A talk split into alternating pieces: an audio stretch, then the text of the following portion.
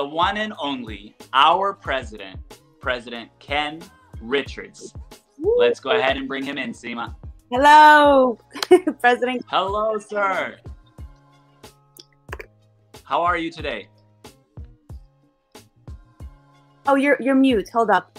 Oh my. I got I got you. I unmuted you. Sir, You you're got me. mute. Yes. Thank, thank you for having me. It's a great opportunity to to be here. And I understand that your goal was to raise the age limit and lower the dance level.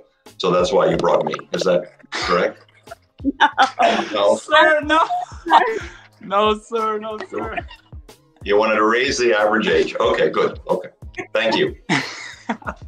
Uh, I'm honored to be here with all this talent. We're honored to have Let's get right into it now. as president, okay, as president of our federation, USA Dance, what would you say is your biggest responsibility when it comes to international relations? You know, the, the international relations is always a is a big question. It was a big question during the election uh, for my position. The uh, the balance is what's important for all presidents of different of the federations to, to strike, right? So we have to, of course, support our home country, our home federation, but we have to recognize that we do that in a brotherhood with the 92 other member countries that make up the WDSF. Um, you can't excel unless everyone excels, which is which is a, beautiful thing about a dance partnership, right?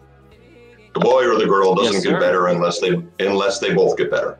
Um, so the USA, I think, should play a role to help, from our perspective, um, guide, uh, uh, work with, uh, educate, uh, and I think that from my my past years of experience, where I was uh, actually inside the presidium of the WDSF, uh, one of the things that I that I learned firsthand in participating in those international meetings is because English is the primary language that the WDSF conducts business in. Many countries are not that comfortable. Uh, all of the documents, all of the materials, everything is produced in English, and in some respects, um, an interpretation of English, maybe from a group of Swiss lawyers or a compilation of different people, and and sometimes they don't understand in other countries what that what that might mean. And one of the one of the things that I always did was try to sort of hold the hands of of my you know fellow presidents in different countries and say you need to understand what that new regulation means or you need to understand why that's good for you or why that might be bad for you. And uh, and play that play that somewhat consultative role um, that I think that we can play. And um, that's that's important again and to and to grow the federation and grow dance. We're all doing this. We don't dedicate the time and the volunteer effort uh, without a love for the sport. And um, and we all want to see it do better. So i think that's that's really the goal Great. Thank you so much, Ken, for that. Um, and to move on to the second question. What is your biggest goal in the first 100 days of your newly elected position? yeah everybody loves that 100 day mark uh, It's just I'm- a thing. it's just the thing, isn't it? Um, well, I think the, the goal of the 100th day is to get to the 101st uh, and to continue from there. Uh, most of what most of what uh, uh, I think is has been happening uh, in, in USA Dance's inner, you know, management and governance cycle circles is development of the team. Uh, and you know, post-election, uh, and and when the new president takes position, all the committees start from the beginning. All of the different uh, support groups have to be reformed, uh, and there's a there's a number of processes inside the bylaws that mandate how this is supposed to be done. So a great deal of what we want to accomplish is going to be accomplished through people, and I can't do it by myself. And we are building an amazing team. Uh, you know, the takes a village uh, analogy is is really important. It's very true. Um, and and USA Dance has so many arms. Um, you know, from the collegiate side to the education component, of course, the sports side on amateur and professional fronts, and of course the the, the social dance um, aspect of our of our organization. And all of those need to come together. And then we're all under this big shadow of the pandemic that needs to be resolved as well. So uh, it's in some ways it's given us a nice opportunity to spend those hundred days building a really great team, and I am so thrilled with the people that have stepped up and said, "I want to be I want to be part of this current administration. I want to be part of what's going on now in USA Dance and part of where it's headed." So uh, that's that's really what it's about. What happens next? Yes, sir. I would like to uh, actually congratulate you we're, uh, I think all the volunteers who are um, excited to uh, work under your leadership and uh, everybody's the new leadership is very to the next level. I think we're all in a very positive, happy uh, mood. Of course, it is uh, it is hard work, but, but it is hard work we are all happy to do now. Yes, sir. Now, let me ask you this question, sir. Mm-hmm. With, because of course we're all in the dance industry, of course, who is your mentor in the dance world? Hmm. You know, um, that's interesting, and I and I heard you sort of talk to some of the couples about that too, from the coaching perspective, and and I, and and for me, I think that you know all of us become a compilation of our life experience. So being the old guy on the call, I want to I want to I want to say I had longer a longer opportunity to have more mentors.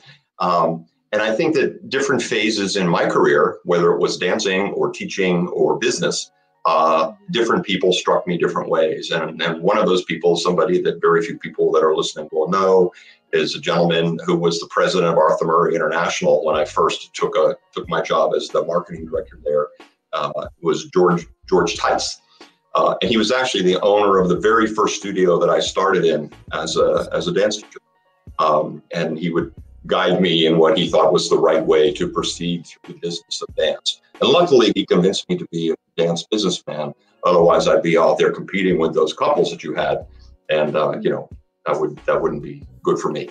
Uh, and uh, and and from there, I think that um, a lot of formative years and a lot of good good mentoring came from a good friend of mine, John Kimmins, uh, who uh, taught me a lot about the dance world, the dance politics, the different countries, how they work together, and an understanding of, uh, of, of, that aspect of things.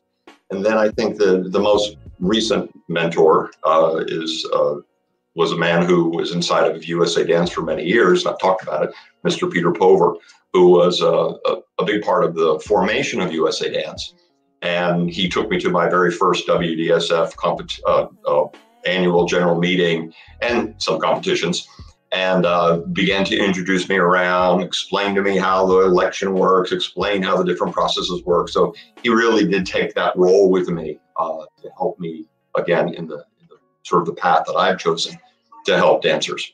So. Um. I think I think my wife is saying she's also a major inspiration in my life. Uh, oh, which is yes, absolutely true. Yes, yes.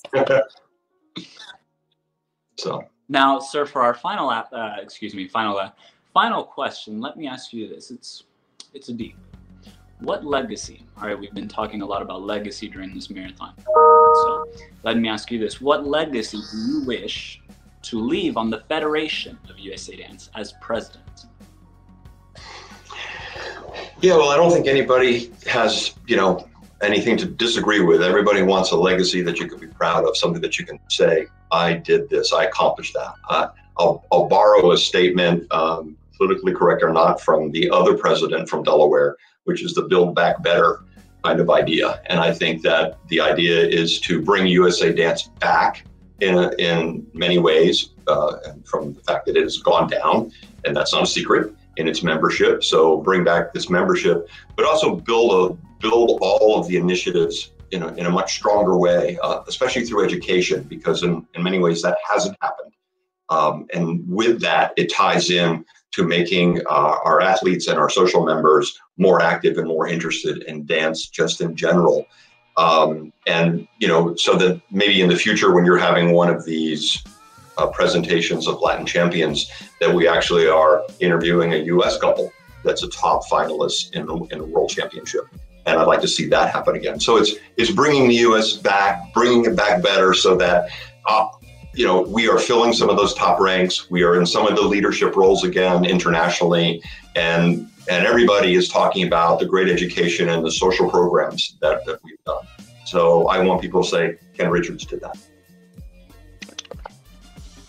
Thank you. Thank you so much, Ken. Welcome. And you know, as as uh, dancers and members of USA Dance, you know, listening to this, it yes, sir. Hope- and I think under your leadership. Sorry, Alessandro.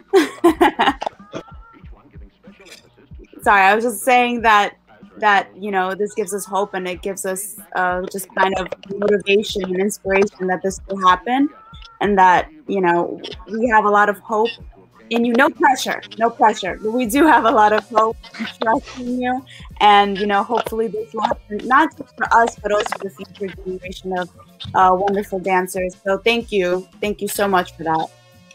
Thank you. Thanks for having me and Yes, letting sir. It me a, tell that was a very- story.